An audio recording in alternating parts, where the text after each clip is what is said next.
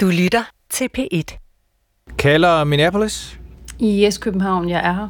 Godmorgen derovre. Kalder, ja, Lasse, du står to meter foran mig i studiet. Halvanden. Jeg Halvanden. har ikke engang afstand. Yes. Nej, det, jeg ved ikke, om vi overholder retningslinjerne. Men vi har masker på. Mm. Jeg er lige blevet testet negativ, så alt er okay.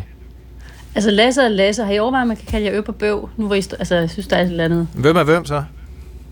Nå ja, det vil jeg lige tænke lidt nærmere over til næste gang. Beavis and Butthead, måske bedre. Jeg elsker den der 90'er reference, ikke? Små, dumme, hvide drenge. Der. Det lyder som os. Det sidder lidt, om, hvor gammel uh, Lasse Senior jeg er. Oh yes, Beavis and Butthead.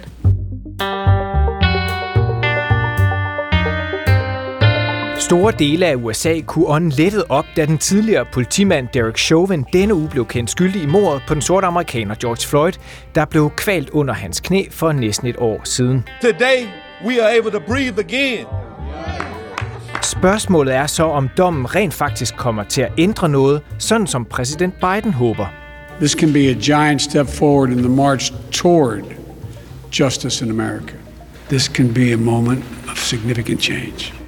Det her, det er DR's USA-podcast Stjerner og Striber, hvor vi jo følger Joe Bidens første 100 dage som præsident, som vi jo hastigt nærmer os. Mit navn det er Lasse Berg Sørensen, jeg er journalist på DR's udlandsredaktion, og jeg er jo heldigvis ikke alene, som vi har snakket om. Lilian Gjerlf Kratz, USA-korrespondent. Du er med fra Minneapolis i Minnesota. Det er jeg nemlig, venner. Er du, øh, er, har du fået hvilet lidt? Jeg har fået hvilet lidt. Det har jo været nogle uh, intense døgn, som uh, du jo beskrev så fint her. Men øh, nu er det tilbage til DC.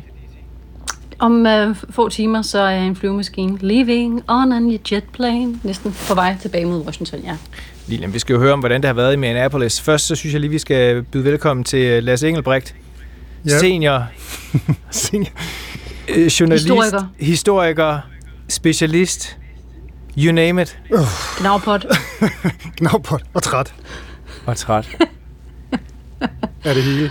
Kan du ikke lige stikke ham en cola eller et eller andet? Han trænger noget til plus. Det, det havde jeg jo med for et par gange siden. Nu jeg kan se, at han drikker en kop kaffe. Jeg har fået en kattekilling, Lasse. Er det rigtigt? What? What? Det tror jeg Tillykke. ikke på. Nu er jeg hjem fra USA, prøver på at lægge traumerne for dækningen af USA bag mig, så har jeg fået en lille kattekilling, som jeg kan bruge som sådan en PTSD-slags værktøj. Det skulle jo være afstressende at have et husdyr. Ja, men det er faktisk afstressende, det er dejligt. Den sidder jeg og hygger mig med. Nå, Prøv at høre, jeg ser billedet ligesom i Inspector Gadget, hvis I kan huske den tegnefilm, med så ham der Mr. Evil, der sidder der med sin... Ikke, ikke at du er Mr. Evil, men jeg ser billedet af dig, der sidder der og ærer den der lille hvide kat. Miau. jeg tænker, Ej, det er sådan en uden hår. Wow. Det er det ikke, det er en... Øh, Med et diamanthalsbånd. det, det skulle være en racekat, sagde hende, jeg købte den af i dyredommen, men øh, jeg har mere og mere... Det siger de altid. Jeg er mere og mere i tvivl. Nå, hvad, hvad skal den hedde? Mm, jeg ved det ikke rigtigt. Det, det, det afslører vi absolut sidste podcast. The best var en god is idé. yet to come. Kimberly. det skal stå og det råbe. Kimberly. Nej, ja, det skal stå og råbe sådan hver eneste gang, han skal have den ind i huset. Kimberly Guilfoyle, det kunne jeg kalde den. Nå, men det her det er jo ikke dus med dyrene. Vi skal jo snakke om noget helt andet, så øh, skal vi ikke bare komme i gang med det? Lasse Senior, du er blevet blød. Åh, oh, det er dejligt. Det har altid været, Lilian. Yes, ladies and gentlemen, the best is yet to come. Efter tre ugers retssag og næsten et år efter George Floyd døde på jorden under Derek Chauvins knæ i Minneapolis, ja, så lød det tirsdag sådan her. We, the jury, in the above entitled matter as to count one, unintentional second degree murder while committing a felony, find the defendant guilty. Third degree murder, perpetrating an eminently dangerous act, find the defendant guilty. Second degree manslaughter, culpable negligence, creating an unreasonable risk, find the defendant guilty. Lilian, du var jo ved retten i Minneapolis, da afgørelsen blev læst højt. Altså, hvordan var det? Prøv at høre, jeg var nede i downtown øh, Minneapolis, der lige pludselig tigger en besked ind på min øh, telefon. Øh, jeg havde koblet mig op på sådan en e-mail-kæde fra, fra, øh, fra retsbygningen, hvor de så sendte beskeder ud til pressen, og så stod der så, a verdict has been reached. Det er ikke en kendelse, er på vej. Øhm, og så skal jeg love dig for, at øh, folk begyndte bare at strømme ned mod retsbygningen i Minneapolis. Altså, der var selvfølgelig et hav af medier fra hele verden, men amerikanere, folk der bor her i byen, de strømmede til. Og her taler vi øh, selvfølgelig alle raser og farver. Øhm, ned til retsbyggen, som jo var dækket ind i øh, meterhøje hegn med pigtråd, store betonblokke og Nationalgarden var til stede, øh, som man jo har set i mange store byer, fordi man jo har frygtet, hvad der ville ske, øh, hvilken reaktion der ville komme i forhold til, hvilken dom ville vi få. Så stod folk simpelthen arm i arm, øh, og man kunne næsten høre en, ja, en knappenål falde. Der var simpelthen totalt stille, og så stod folk intenst og lyttede til deres telefoner. Og da den her melding så kom, som du lige læste op, så kom råbene, så kom tårerne, øh, så kom jublen.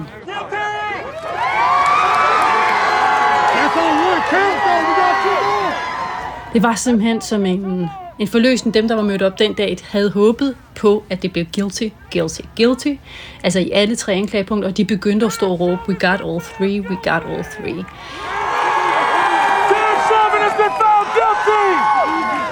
Øhm, og så øh, var vi jo i fuld gang med at filme det og følge med, og så så jeg den her øh, unge sorte kvinde, som øh, kiggede op mod himlen, øh, og så kunne man bare se tårne øh, løb, og hun var sådan en blanding mellem smil og gråd, og jeg gik over til hende, og så sagde jeg, kan du ikke lige prøve at sætte nogle ord på, hvad der går igennem dig, eller går igennem hovedet på dig lige nu? Øh, lad os lige prøve at høre, hvad hun sagde.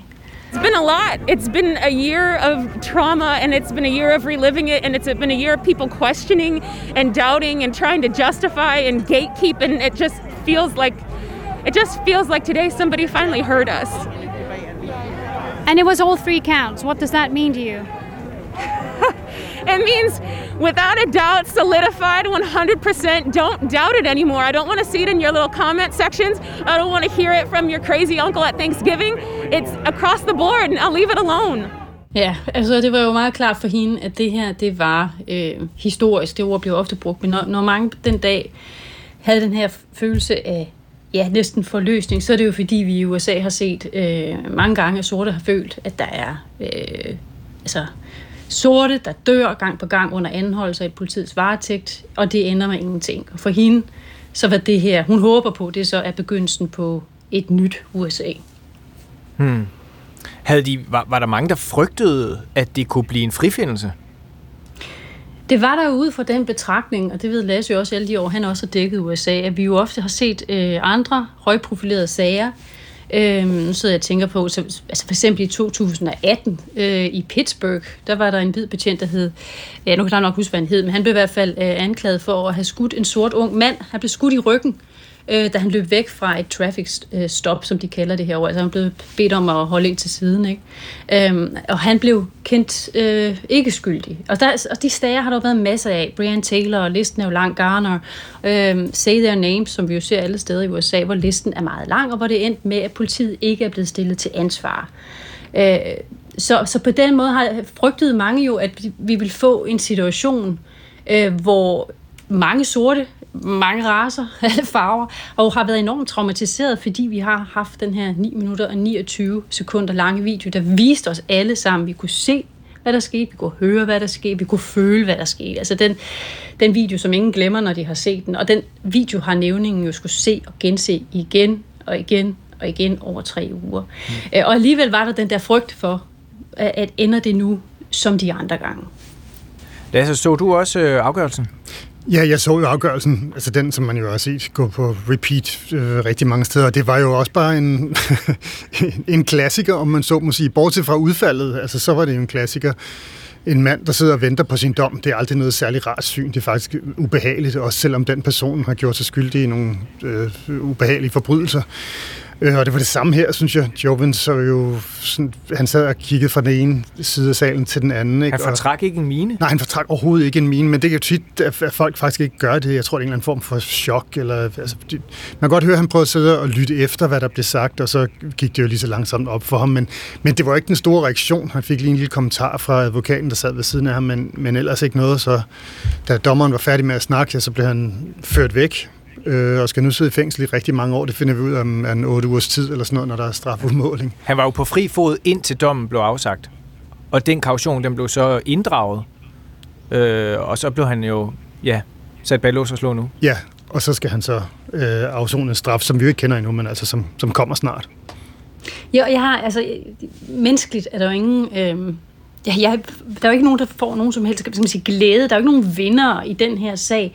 Altså glæde ved at se, at øh, for eksempel en, en hvid politimand nu bliver ført væk i forhold til, at han er et menneske, men pointen er, at han er jo blevet symbolet på så mange ting, og vi, altså her i USA, og så mange årtiers, øh, generationers øh, historier om racisme og politibrutalitet, og alle jo så hans gerninger, og derfor var der jo også meget lidt sympati med Derek Chauvin, fordi han, øh, han, han valgte i den situation at gøre, som han gjorde, og når man ser tilbage på hans historik som politimand, så har der været andre lignende sager. Ja, altså i andre, og andre sager, der har man jo meget ofte set, især højorienterede medier, bakke op om de betjente, der har været øh, under anklager. Ikke? Det har mm. der jo været øh, ret få, der har gjort nu. Altså nu har den video afholdt folk fra at, at, at, at beskytte ham eller, eller forsvare ham. Øh, selvom jeg synes godt, man kan sige, at tonen fik lidt en anden lyd efter dommen, så faktisk kom. Der er sket en hel masse, som jeg ikke synes var ja. det samme som det, vi sagde for et par uger siden, men, men det kan vi tale om senere. Den sympati, det kom jo også til udtryk, eller mangel på sympati kom også til udtryk i, uh, i anklagerens uh, afsluttende bemærkninger, hvor han jo sagde, at uh, George Floyd døde ikke på grund af et for stort hjerte, men fordi at Derek Chauvin havde et for lille hjerte. You know the truth. And the truth of the matter is that the reason George Floyd is dead is because Mr. Chauvin's heart was too small. mm. ja, en barsk. Ja. Det, ja. ja. Der taler han ja. direkte ind i den der manglende empati, som jo anklageren jo mente var årsagen til, til mordet. Ikke? Jo, og forsvarets vigtigste øh, argumenter her var jo, at øh, de forsøgte at overbevise juryen om, eller nævningen om, at, at øh, George Floyd kunne være død af alt muligt andet.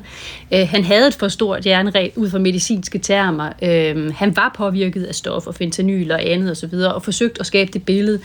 Uh, og, og derfor brugte anklagemyndigheden så det her den, i sin afsluttende bemærkning. Nej, ja, det kan godt være, at han havde for stort hjerte, men Chauvin havde ikke hjerte nok. Altså, han var, at hans, øh, han brugte sin magt ud fra den mest kyniske, på den mest kyniske façon.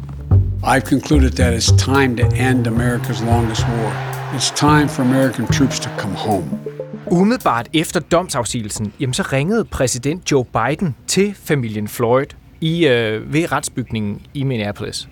Feeling better now. Nothing is going to make it all better, but at least God, now there's some justice. Right. You've been incredible. You're an incredible thing. I wish I were there just put my arms around you. Ja, det er jo så en telefon på medhør, der er blevet optaget på video, men det Joe Biden siger, at han, at han vil ønske, at han kunne kramme jer og en utrolig familie osv. Og, og det er jo det her, den her comforter in chief, vi har snakket om Biden, som ligger ham meget nært. Måske også på grund af hans, øh, hans historie. Men hvor usædvanligt er det at se en siddende præsident ringe til familien øh, til en afdød, lige efter der er blevet sagt dom? Der, det er jo i hvert fald, altså det er relativt usædvanligt, at politikere og især præsidenter stiller sig så tæt på en retsproces som det der. Øh, en ting er, hvis man kommer ud til nogle ulykkesteder, eller lige efter det er sket, så prøver man at komme ud og give dem en krammer. Eller efter 9-11 er så kom George Bush ud. Obama har været ude efter utallige øh, masseskyderier, og også i, i forbindelse med skyderier, hvor race har, har øh, i hvert fald angiveligt spillet, spillet en rolle. Men jeg synes, at egentlig så synes jeg, at det Joe Biden gør her er lige på grænsen. Han er virkelig altså, han, han tager parti her. Nu er dommen sagt, så han, det kan han jo godt. Nu har retssystemet talt, så kan han så til godt gøre det, men det er tæt på. Det er meget tæt på, efter min smag i hvert fald. Men øh, der er jo også politiske point at hente i det der, som, øh, som er vigtige for Joe Biden. Han har også udtalt sig, inden dommen blev afsagt. Ja. Måske ikke i helt så stærke termer, men øh, at han ville følge den tæt og så videre. Ja, han udtalte sig nemlig få timer før, mens vi gik og ventede, der, øh, der var der et pressemøde, eller i hvert fald inden de Oval Office der, der blev han spurgt til sagen, hvor han jo dybest set sagde, Ja, nu, nu, nu, nu vil jeg godt kommentere på det, fordi the jury is secluded, det betyder jo nævningen, øh, forlyder det, skulle være fuldstændig afsondret fra omverdenen, mens de sidder og voterer. Altså, de kan ikke følge med i, hvad der foregår uden for murene. Øh, og der sagde han jo så, at han mente, at beviserne var overvældende. Øh, og efter dommen, som Lasse var inde på her, så kaldte han det jo mor ved højlysdag. Og når vi er inde på den kritik, der nu bliver rejst, øh, så primært på, på højrefløjen i, i hvad skal man sige, mere højredrejede medier, ja, så er det jo en kritik, der også lyder på, jamen, Øh, hvad var det egentlig for et pres, der blev lagt på de her nævninge? Øh, vi har landets øverste leder, som går ud meget, øh, skal man sige, straightforward og tager parti. I hvert fald dybest set siger, at det her det var den rigtige kendelse, I kom frem til øh, Øh, vi havde i dagene op til, der havde vi Maxine Waters, som er sidder som repræsentant i kongressen, som kom her til Minneapolis og jo stod og, og, og sagde til folk, hvis det ikke bliver skyldig i alle tre anklagepunkter, ja, så skal vi i gaderne, vi skal ikke relente og alt det her. Og, og hvor det jo lød, jamen er hun inde og påvirke nævningene her, og dybest set også sender den der advarsel. Men hvad betyder det der? Betyder det så, at uromager går ud og brænder hele baduljen ned igen, ligesom vi så sidste sommer. Og jeg tror, når du taler om det der med, at USA endede Øh, lettet op, jamen så var det jo af mange årsager. For mange handlede det om, at de følte, at retfærdigheden skal fyldes. For andre var det også, nu kommer vi ikke til at se alle vores byer blive smadret. Altså millioner af dollars af skader. Altså folk fik ødelagt deres butikker. Øh, vi havde øh, altså kaos på stor skala sidste sommer, hvor, hvor frustrationerne fik frit løb, og for nogen måske også bare muligheden for at lave kriminalitet og bare lave ballade. Ikke? Maxine Waters øh, fra Kalifornien, som du siger, Lilian, hun fik jo stor kritik, øh, og på Fox News, der så jeg, at hun blev kaldt Mad Maxine, øh, netop fordi hun jo gik ud og sagde det her med øh, get conf- more confrontational. What should protesters do? Well, we, we got to stay on the street, uh, and we've got to get more active. We've got to get more confrontational. We've got to make sure that they they know that we mean business. Altså, hvad er problemet med, at hun går ud og siger sådan noget? Hun er jo en folkevalgt politiker, og, og øh, du kan jo læse ind i den øh, udtalelse, hvad du vil. Nogen siger, jamen, det hun siger, det er jo bare, at, øh, at vi skal blive ved med at lægge maksimalt pres på, for at få opnå øh, altså lighed i det her land, kæmpe mod racisme, kæmpe mod den her øh, systematiske racisme, som, som mange op, øh, føler, de oplever gennem hele samfundet, om det er adgang til uddannelse, job, whatever. Øh, og hvor andre siger, at det hun står og siger, det er jo at komme ud og smadre det hele, hvis det er, at øh, det ikke går i den her række. Det vi skal huske, hun, hun var her jo, fordi at vi jo ja, for mindre end en uge siden øh, havde et nyt eksempel, altså en ung sort mand, der bliver skudt øh, ikke så langt herfra, hvor, ret, hvor retsbygningen lå. Ikke? Øh, altså den her situation, hvor øh, at, at en politibetjent kommer til at tage sin pistol, siger hun frem, for hun faktisk ville have taget sin tasergun, øh, og skyder den her sorte unge mand. Og så gik det jo fuldstændig amok. Igen, fordi man følte, det er gang på gang på gang, at vi ser det her. Og det var derfor, hun var her. Og hun så, skal man sige, koblede øh, øh, Chauvin-sagen øh, til den episode, for at sige, nu, nu skal der ske noget. Ifølge øh, Chauvins forsvar, jamen så har de her kommentarer fra Maxine Waters, de kan have påvirket juryen. Øh, og derfor bad han altså dommeren om at lade sagen gå om. Det afviste dommeren så men sagde, at det kunne give et grundlag for en ankesag, den her kommentar fra Maxine Waters. Well, I'll give you that Congresswoman Waters may have given you something on appeal. Om Chauvin så rent faktisk vælger at appellere dom, det ved vi jo faktisk ikke endnu. Det, øh, men det kan jo være, at øh, det, han har fået en... Det tror jeg øh, godt, vi kan forvente, han gør. Det man kunne se, da han blev ført væk, det var for eksempel, at han havde skrevet sin øh, advokats telefonnummer i håndfladen ud fra den her, hvis jeg bliver dømt, så skal han jo føres væk med det samme. Ikke? Øh, så der er i hvert fald løbende kontakt mellem ham og øh, hans advokat, øh, mens de venter på strafudmålingen. You know, Republicans drink Coca-Cola too, and we fly, and we like baseball. Det virker til som med meget andet, at højre- og venstrefløjen bare ser fuldstændig forskelligt på, på den her sag og dom. Ja, altså der har jo, der har jo faktisk været en vis enighed om, at, at den video og det Chauvin gjorde, var forkert. Altså det har man set gentaget gang på gang øh, af højrefløjsfolk, øh, også selvom de nogle gange har en tendens til at gå i den anden retning og forsvare politiet. Øh, ikke en tendens, det gør de rigtig meget, ikke? men i det her tilfælde er det altså ikke blevet gjort på samme måde. Men jeg synes faktisk, at der efterfølgende, altså efter dommen blev afsagt, har været en vis tendens tilbage til det, til det gode gamle. Jeg så Tucker Carlson, altså den absolut største stjerne på Fox News, øh, gå ud og sige, at han startede sin monolog, han har sådan flere minutter lang monolog øh, i, i starten af hver program, og der Først nævner han så, ja, det var en forfærdelig forbrydelse. Det kunne vi se på videoen. Han skulle selvfølgelig have en straf. If you haven't seen the tape recently, it remains every bit as shocking as the day it was shot. You watch it, and you can see that George Floyd knows on some level that he's going to die. Og så siger han så, at folk er glade for dommen. Vi er glade for dommen, fordi der nu ikke bliver sat ild til hele landet. Eric Chauvin er det offer, vi måtte give for vores nations sønder. They understood Derek Chauvin as a sacrifice for the sins of a nation. Og derfra, altså så begynder han at snakke, det er så et race og skyld for øh, slaveri og så videre så begynder han at, at, at gøre noget, som er, er ret øh, opsigtsvækkende, som fik mig til at, at stoppe op og lytte efter. Det han så siger, det var ikke bare Erik Chauvin, der var offret i det her. Han blev offret af en politisk elite, og de offrer samtidig USA, de offrer samtidig, hvad det, han, han siger, vores historie, vores kultur, vores system. It's all of us on the stand. Our history, our culture, our system Og det er at gå med til det, siger han så. Det er, fordi vi får klogt et land, og et klogt land står ved sig selv. Det finder sig ikke i demonstrationer. Det slår demonstranter ned. A wise country stands on its principles. It puts down mobs. It does not obey mobs. Altså, så siger han det fuldstændig modsatte. Øh, Black Lives Matter, det skal bare bankes ned øh, og stoppes. Og på den måde får han jo så pludselig hævet tæppet væk under den der medfølelse, han så ellers øh, får udtrykt i starten med, med øh, ikke med, med Derek Chauvin, men med George Floyd, ikke?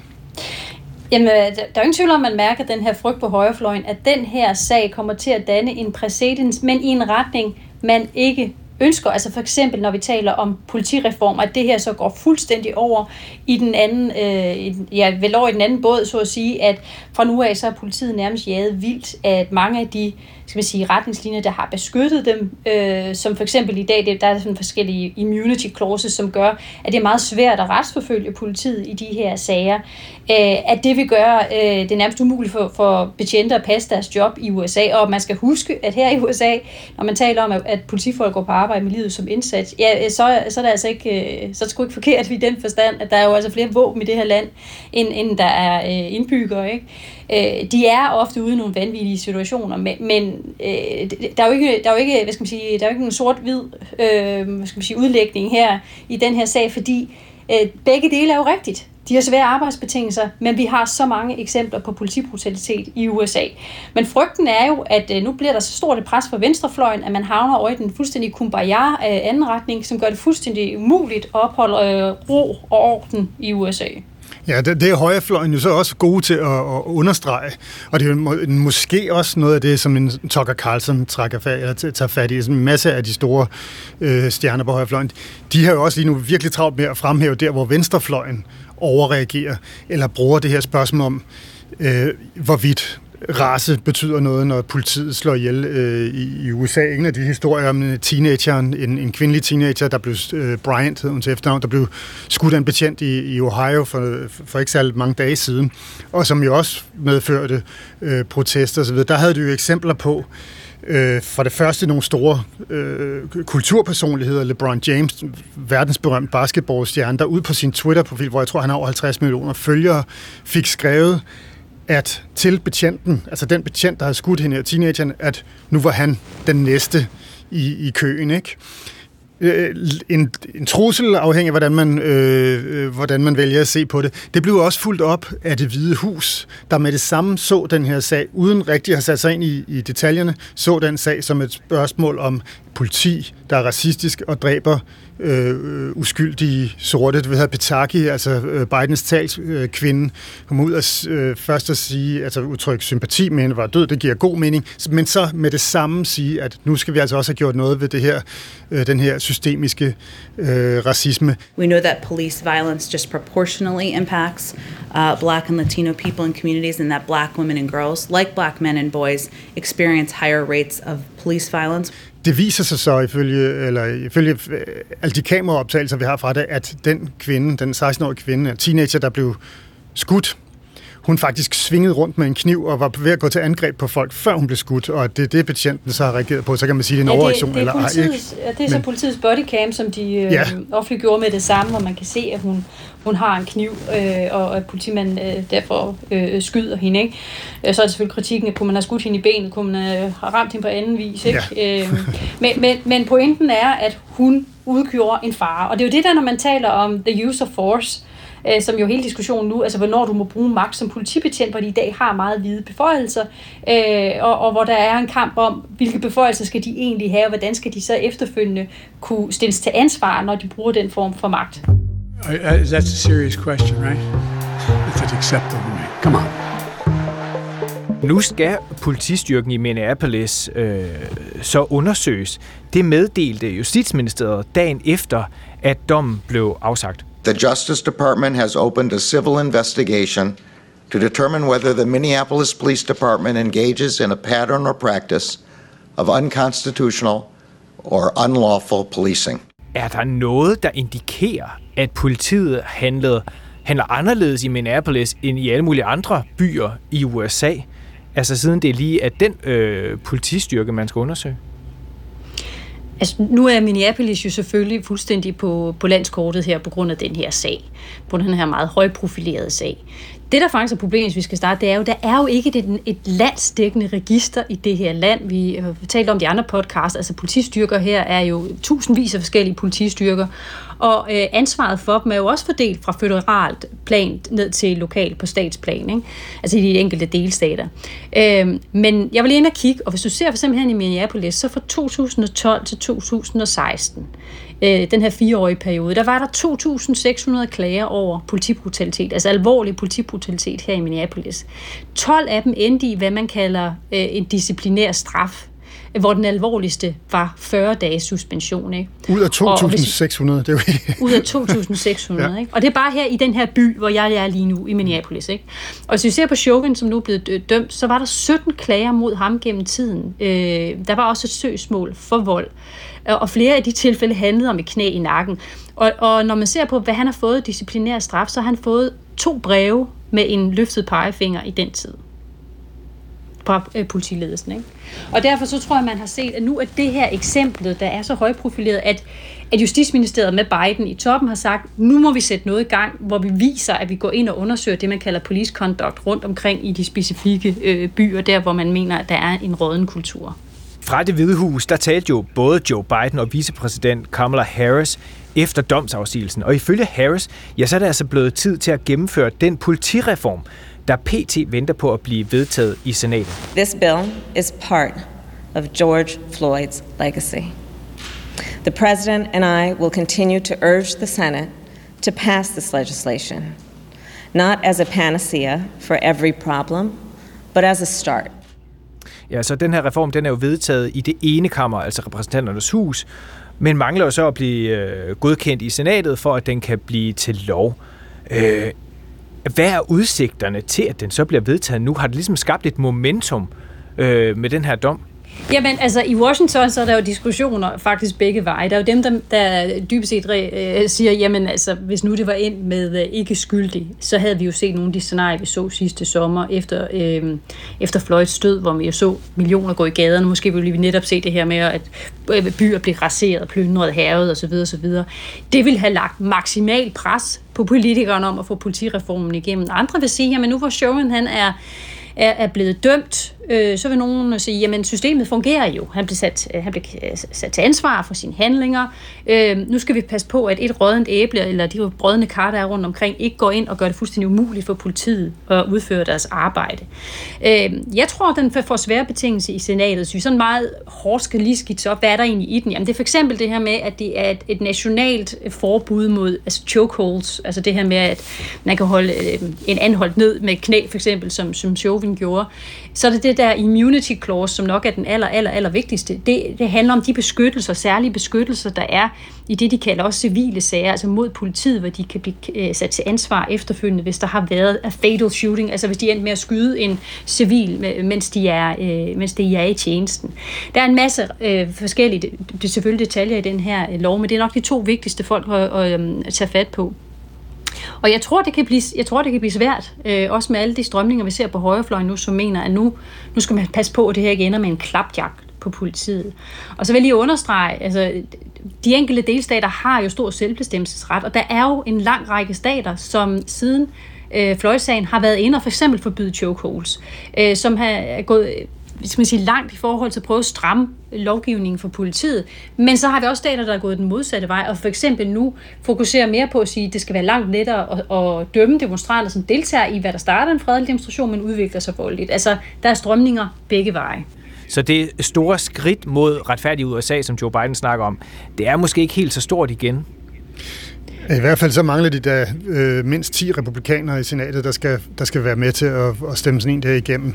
Og lige så snart det her kommer til at handle om noget, som er let og på en eller anden måde frame øh, på Fox News eller andre højorienterede øh, medier, som for eksempel Defund the Police, som er ret upopulær øh, idé, så vil det falde det der. Det er der ingen, der vil associeres med på den republikanske side. I hvert fald er det svært at finde 10, så de kommer op på de der 60, der skal til for, at de kan, kan få det gennemført. Ja, så vil jeg lige sige, at øh, jeg ved ikke, om I kan huske kampen, øh, 61-årige, der vidnede i sagen med, med, med Floyd. Ham mødte vi øh, ude på George Floyd Square, altså det her sted, som nu blev opkaldt efter Floyd, hvor han døde. Øh, han var der også her forleden dag, og så sagde han, øh, jeg, vil, jeg vil gerne lige understrege, når folk taler om det med defund the police, det er jo blevet, blevet fuldstændig fejlfortolket blandt mange, fordi herude hos os, blandt de sorte. Vi ønsker faktisk ikke mindre politi. Vi ønsker mere politi, men et human politi, som kan finde ud af at samarbejde med os. Og, og i de udtalelser, der, der ligger jo det her med, at når man taler om de fonde police, så nu man at flytte nogle af midlerne over til for eksempel, at jamen, kan du sende en socialrådgiver med politiet ud? Kan du sende en, en der kan der, altså, finde ud af at håndtere en, en, en person, der er mentalt syg, som øh, går amok på gaden? Og, altså, som, at man, man formår at, at få sammensat et politi, der er bedre til at håndtere alle de udfordringer, som politiet skal håndtere. Så derude var det altså ikke, vi vil have mindre politi, vi vil have mere og bedre politi. Jeg hørte også øh, borgmesteren Jacob Frey, er det ikke det rigtige navn? Det tror jeg, det er. Han, han, han sagde jo, han, han forsøger jo at argumentere for at, at få gennemført den reform, de har gang i også jo. Øh, og der sagde han jo, der er jo ingen, der kan synes, at det er en dårlig idé, at vi forsøger hver gang, der bliver øh, ringet 911, altså hver gang der kommer et alarmopkald. Ikke altid, at der skal stå en bevæbnet betjent, når det er tilfældet, altså fordi ofte så bliver de jo kaldt ud til nogen, der har det dårligt, nogen, der råber og mm. går rundt på gaden, nøgne, øh, kaster med sten eller eller andet. Ikke bevæbnede mennesker, og i den forbindelse vil det for eksempel være en god idé ikke at sende betjente ud, der er pisse bange og har en stor pistol i, i bæltet. så det er også nogle fuldstændig ja, basale præcis. ting, som de fleste jo nok kunne blive enige om er en god idé. Men det handler om framingen, og det handler om, hvordan de forskellige, eller de to politiske sider, de har tænkt sig at, øh, at starte den her mudderkastning, eller hvad man nu skal kalde ja, så, krig. Så vil jeg bare sige, nogle af, de, nogle af de kvarterer, som du jo også har set, Lasse, når man rejser rundt herover, altså det, øh, det er sgu ikke for sjov, vel? Jeg kan godt Nej. forstå, hvis man kommer ud som betjent, at det, øh, altså, at man er, man er edgy, og hvis fornemmelsen så er, at de har garanteret våben, de har garanteret våben, ikke? Øh, at man nok hurtigt kan komme til at trække den der pistol. Øh, der er bare der er noget helt ravruskende galt i den måde, samfundet er sat sammen på, og, og, det, det, og også kulturen, der selvfølgelig er i, i politiet, men man skal bare også forstå, hvad det er for en virkelighed, politiet nogle gange kommer ud til. Major did not bite someone and penetrate the skin, and the dog's being trained now. Hvor lang tid Derek Chauvin så skal sidde bag trammer øh, efter hans øh, dom, ja, det finder vi ud af om var det to måneders tid, hvor strafudmålingen jo kommer. Inden for de næste to måneder, for, ja, ja. Der skulle... Og den maksimale straf øh, er 40 års fængsel. Ja, fordi øh, hvis vi kigger på de tre individuelle øh, anklagepunkter, så hedder den jo 40, 25 og 10, tror jeg. Men altså, hvis han skulle få maksimal strafferamme, det gør han ikke, fordi han ikke tidligere er straffet, øh, så kommer han til at afzone dem sideløbende. Så det vil sige, det kan maksimalt blive 40. Og så har man jo talt om, at det er jo dommeren, der kommer til at stå for udmålingen af straffen. Ikke? Altså der øh, har anklagemyndigheden så opfordret til, at han skal tage med i hans betragtning, at der var børn til stede. Altså den 17-årige Daniel Fraser, som stod og optog det her, havde jo sin 9-årige niece med, som også øh, vidnede i sagen og bare sagde, this was wrong, I was scared. Altså, at de gerne vil have, at han tager med ind i betragtningen øh, situationen selvfølgelig, men også det, at, at der var børn til stede, der stod og, og, og, og så på det her. Jeg tror ikke, han får maksimal straf af de grunde, du nævnte før, men det kan godt være, at dommeren øh, vil tage nogle af de ting med i betragtningen, når han, øh, når han skal udmåle straffen. Det bliver spændende at se, hvad der sker, og om han anker den om han anker den, eller om han bliver en lærestreg for fremtidige betjente. det, jeg har min tvivl. Ja, godt. Lasse, Lasse junior og Lasse senior, jeg skal simpelthen til at øh, ud af døren med min kuffer. Jeg må tilbage til Washington, til politireform og andet. Det er hver gang, vi optager podcast, så skal du i lufthavnen, Lilian. Jamen, sådan er det jo. Utrolig vigtig type. On, on the road again. God tur hjem. God tur, Lilian. God tak. Vi snakkes ved næste uge. Hej. Det gør vi. Hej. Hej.